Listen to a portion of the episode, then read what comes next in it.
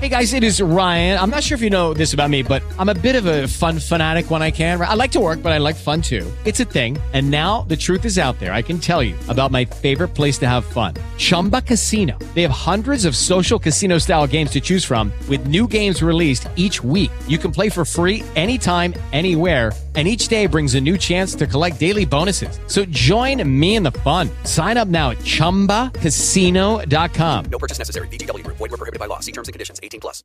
Lucky Land Casino asking people what's the weirdest place you've gotten lucky? Lucky? In line at the deli, I guess? Aha, in my dentist's office.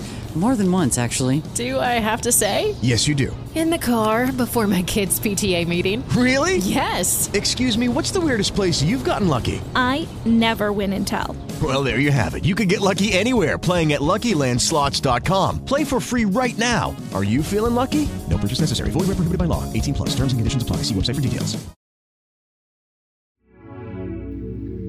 Un saluto a tutti e benvenuti al podcast dedicato alla cultura di Italiani News. Qui è Francesca Giardiello che vi parla e oggi tratteremo due argomenti molto interessanti, ovvero Dottor Strange nel multiverso della follia coi suoi easter egg e come opera del giorno avremo L'eroe di Atene, la saga di Teseo di Andrea Frediani, edito per Newton Compton Editori. Prima di tutto anticipiamo che se avete problemi con gli spoiler sarà meglio saltare questa parte dell'articolo e procedere direttamente verso l'opera del giorno.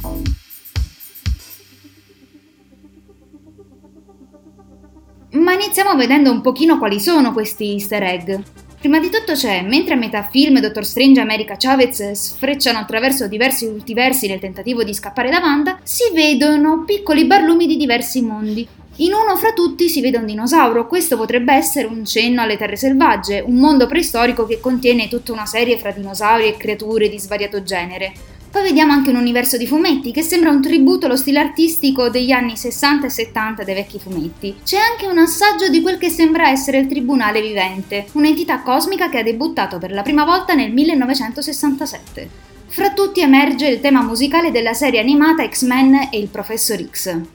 Il compositore del film, Danny Elfman, ha ripreso una versione del tema di X-Men The Animated Series per introdurre Charles Xavier, ovvero Patrick Stewart, durante l'incontro degli Illuminati. Da notare che anche la sua overchair è gialla come nella serie animata.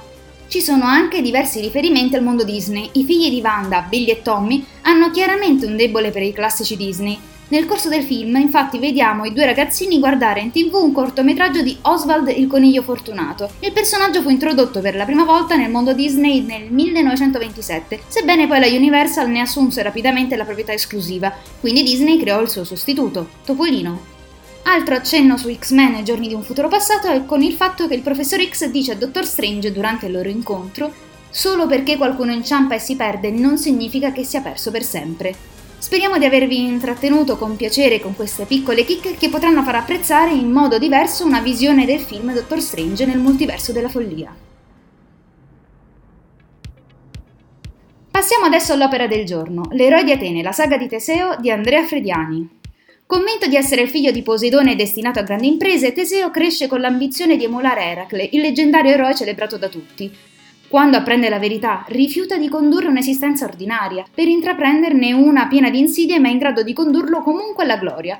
E così si mette in viaggio verso Atene, dove intende reclamare il trono. Ma la città attraversa una profonda crisi, è prostrata da un re troppo debole per opporsi a Minosse, che esige tributi impossibili dall'alto del suo scranno nel magnifico palazzo di Cnosso. Le imprese di Teseo lo porteranno ad affrontare terribili mostri, attraversare luoghi pericolosi, a contatto con i centauri, le amazzoni e lo stesso Eracle, a sventare inganni e tradimenti e amare donne splendide e spietate, che faciliteranno o intralceranno il suo cammino. In una lontanissima epoca, appena prima della guerra di Troia, le vicende di uno dei più grandi eroi di tutti i tempi sono destinate a diventare leggenda.